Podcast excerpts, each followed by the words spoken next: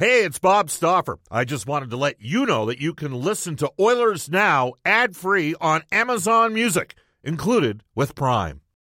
When you need mealtime inspiration, it's worth shopping Kroger, where you'll find over 30,000 mouthwatering choices that excite your inner foodie. And no matter what tasty choice you make, you'll enjoy our everyday low prices, plus extra ways to save, like digital coupons worth over $600 each week. You can also save up to $1 off per gallon at the pump with fuel points. More savings and more inspiring flavors make shopping Kroger worth it every time. Kroger, fresh for everyone. Fuel restrictions apply. With threats to our nation waiting around every corner, adaptability is more important than ever. When conditions change without notice, quick strategic thinking is crucial. And with obstacles consistently impending, determination is essential in overcoming them. It's this willingness, decisiveness, and resilience that sets Marines apart. With our fighting spirit, we don't just fight battles, we win them. Marines are the constant our nation counts on to fight the unknown. And through adaptable problem solving, we do just that. Learn more at marines.com. Portions of the Oilers Now podcast are brought to you by ProAmSports.ca. We return to Oilers Now with Bob Stauffer. Brought to you by Digitex. Office Equipment Solutions North America wide? Yeah, Digitex does that. D I G I T E X dot C A on Oilers Radio. 630 CHED. 1233 in Edmonton, back here on Oilers Now. Brendan Ulrich with you. Bob Stauffer away this week. He'll be back on Monday. Some guests on Oilers Now received gift certificates to Ruth's Chris Steakhouse. Follow the sizzle to Alberta's own Ruth's Chris Steakhouse, 9990 Jasper Avenue. A reminder, every Wednesday is date night at Ruth's Chris, where two can dine for $120. We will bring aboard Jonathan Willis here in uh, 30 seconds or show or so rather. You can text us 630 630 your oilers top six for next season. You can also text us what you think about Terrell Owens potentially joining the Eskimos. Lots of feedback coming in on that one. Aaron says I saw T.O. on the Challenge Pros versus Stars this past season. He was such a whiny, self entitled, you know what, who left the show because he couldn't handle the pressure. How is he going to handle a pro sports job when he can't even finish a charity event? Well, that's a fair point, Aaron. I would give him the benefit of the doubt and say he's matured and changed since his time away from football, but uh, I mean, that was recent as well. So if you're saying he was on that show, I didn't see it, so I'll take your word for it. But yeah, perhaps, you know, he won't work in the CFL because it will be all about T.O. likely if he comes here. I'm not denying that. I just think it would sell tickets from the Eskimo standpoint. And uh, on the field, he would be pretty good as well. I still think he can play. Maybe I'm wrong on that as well. But the fact that he can still run is a Hall of Famer at the NFL level, still in shape. Looks like a million bucks. I think he I think he he he would still be able to play here in the CFL. Maybe I'm wrong though. We'll get back to that as uh, we move along. You can chime in on your Oilers top six uh, with our Oilers topic of the day. But for now, we bring aboard Jonathan Willis from the Athletic. Jonathan, how are things going? Good, Brendan. How are you? Oh, not bad. It's always fun uh, talking Oilers in July. Um, I know you do it uh, daily as well with the Athletic. You're still uh, writing uh, content uh, throughout the summer. So how's that been going? Well, I, I just took a few days off, which was really nice. But uh, yeah, I'm feeling recharged. We're going to dig into uh, Edmonton's prospect pool and and and dig into because now that the roster is mostly complete, you can kind of really start to dig in on individual players and say, okay, so how is the coach going to get the most out of this guy or that guy? And, and to me, this is actually kind of a fun part of summer where you get to do a little bit of a deeper dive and, and look back at some video and, and look at individuals in depth, which is it's hard to do during the year just because so much is happening. So it's a, it's a fun time for me and, and hopefully for our readers as well. Well, it's been a while since we've talked to you, Jonathan. So let's just uh, get your overall assessment here, I guess, on what the Oilers did this off season. The less is uh, more approach for the most part. Of course, uh, maybe Lonnie and Bouchard and the draft changed, uh, you know, the plan a little bit. Uh, but overall, what do you think of uh, the work that Chiarelli did this off season? if I had to grade it, I'd probably say something like a, a B or a B minus. I, I thought it was a really solid summer. They were constrained by their cap situation. Obviously, it, it would have been, you know, in a perfect world, I, I think you make a, a higher impact move, but from a cap perspective, that may just not have been possible. I, I love the Bouchard pick. I, I like that they didn't push things and, and trade up to get him, but they they allowed they read the draft correctly and and were rewarded for that gamble. Uh, they they got, the, to my mind, the best combination of uh, best player available and uh, fit for team need, which is it's always great when you can do that at the draft. And because of Bouchard's age and skill set, he's a guy who might be able to have an impact in Edmonton more quickly than you would expect a defenseman taken in that position uh, to do. In, free agency, I thought they made, you know, Tobias Rieder being the big one, Kyle Brodziak, uh, Kevin Gravel being sort of secondary guys. I thought those were smart, low risk, uh, low dollars gambles. Like they just they just they didn't do a whole lot. They just kind of took what was available to them and, and made the smart play most of the time. Yeah, I'm with you. I mean, I, I like I love the the Brodziak and Rieder signings. It's just you would maybe would have liked to see a more established uh, winger come in, or maybe a more established uh, right shot defenseman. But uh, the cap situation is what it is for the Oilers, so I get why the moves were made. Uh, and now we look at uh, the depth chart based on what they have. Where would you? We've been talking today on the show about your your top six for the Oilers next season, and uh, I was talking how I maybe would start uh, Lucic on the third line, and I'd try Rieder with uh, Puljujarvi and Draisaitl on the second line, and then have Rattie start on the top line just to see if uh, that connection's still there, at least to start training camp. I don't know. What would your Oilers' uh, depth chart look like right now in terms of the top six? Yeah, I, I actually agree with you on starting Lucic on the third line. I think starting him, like, I, I thought he and Ryan Strome played pretty well together last year.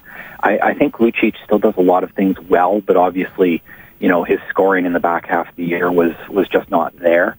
So to me, starting him in sort of a low pressure third line role and then pushing him higher if uh, if his play warrants it, I, I, I think that's probably the smart move with him.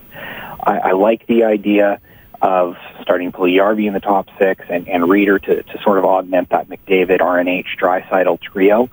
And uh, the the sixth guy, you know, like Ty Rattie, I, I get the idea of starting camp with him there, I kind of feel like Kailer Yamamoto is going to win that job fairly soon. Like I, I'm just I'm not convinced that Ty Rattie can hold that position, just given his his history and and Yamamoto's you know a very good player, made the team out of camp last year.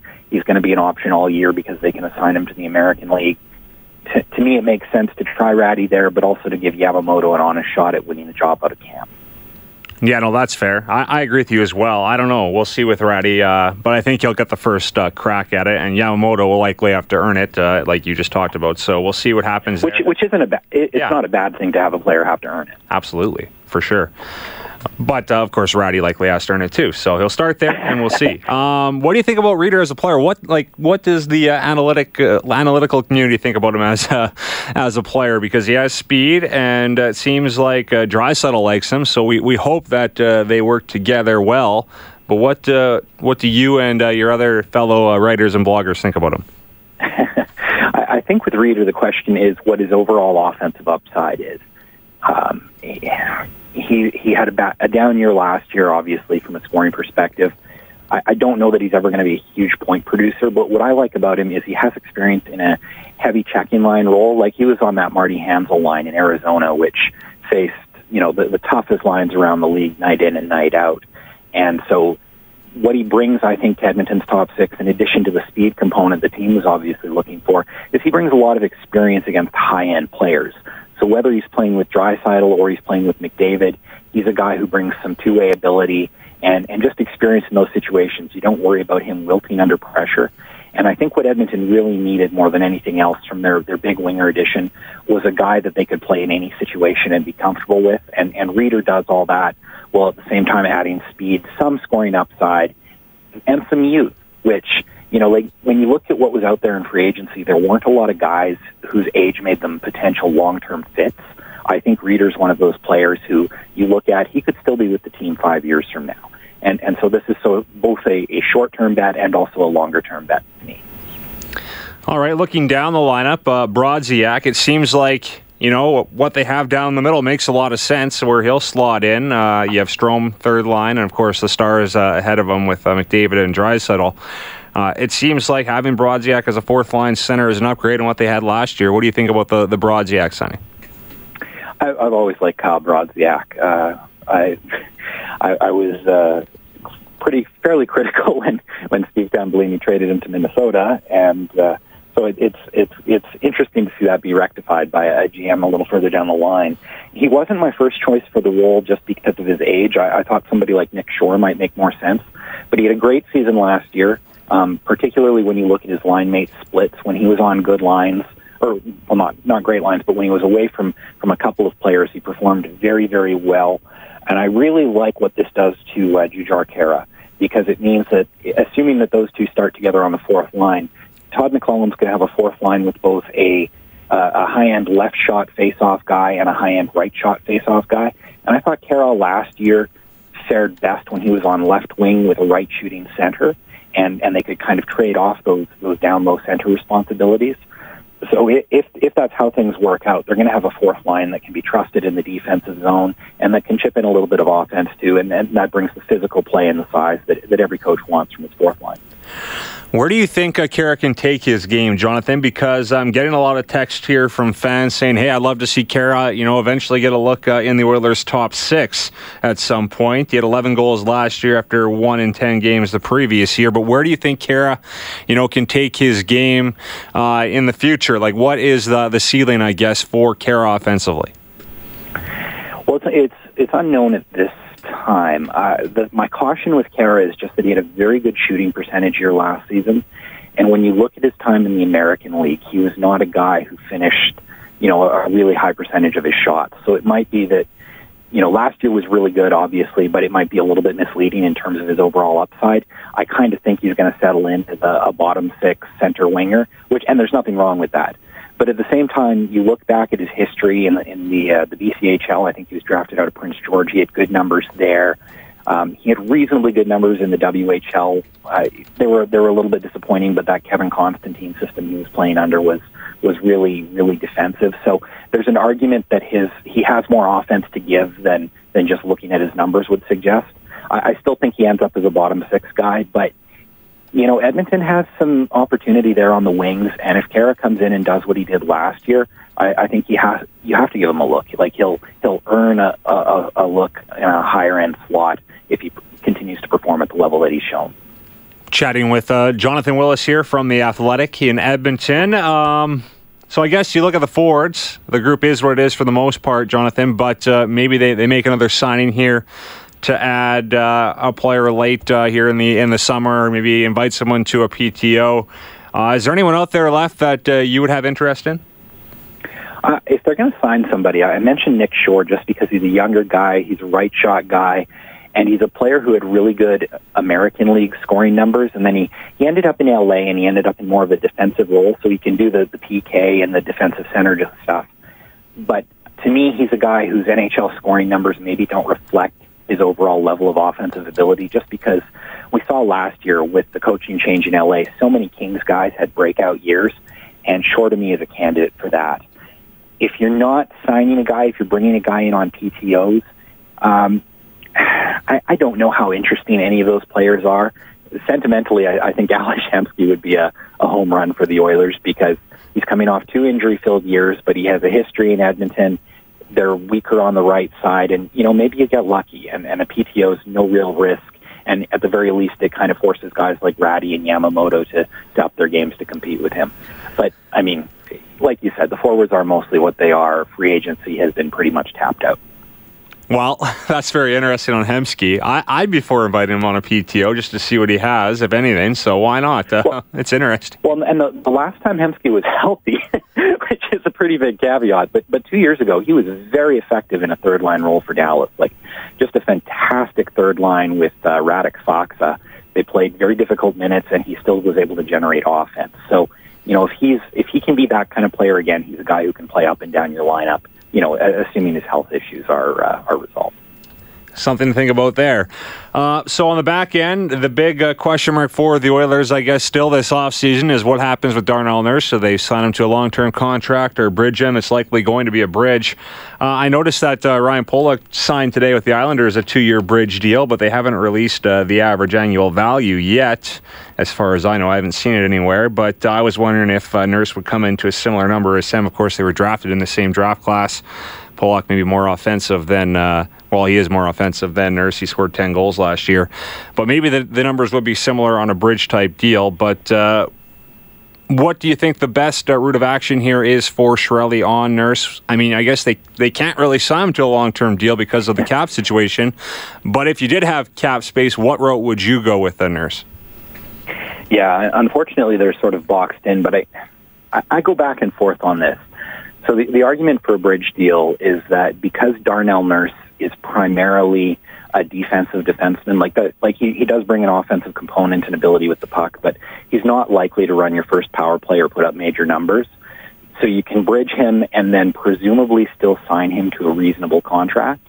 Whereas the argument for the long-term deal is that he's, you know, he's he's if he doesn't improve one iota from what he is now, you're still going to be able to trade him five years from now if, if he signs to a long-term deal because uh, players in his position just don't make very much money.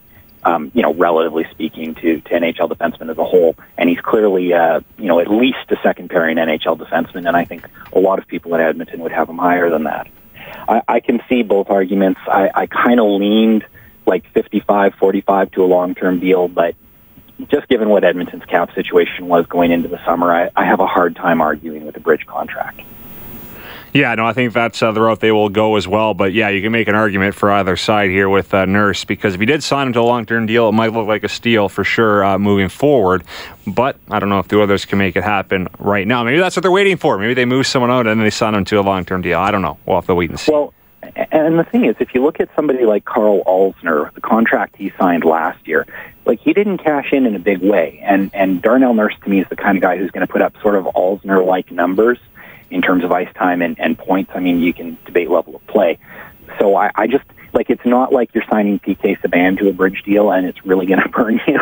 It, it's one of those things where even if you do sign him to a bridge deal, that doesn't preclude you, you know, keeping him in on a on a reasonable contract long term anyway. I don't know what else we could talk about with the Oilers, Jonathan. Maybe we can go around the league here quickly, unless you want to hit on the goaltending.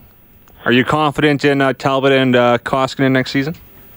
I'm reasonably confident. Well, I mean, reasonably confident in Talbot. I, I think Koskinen's uh, very much an X factor. Like they, they, the Oilers obviously have a lot of confidence in him to to give him the contract they did. They made him a real priority.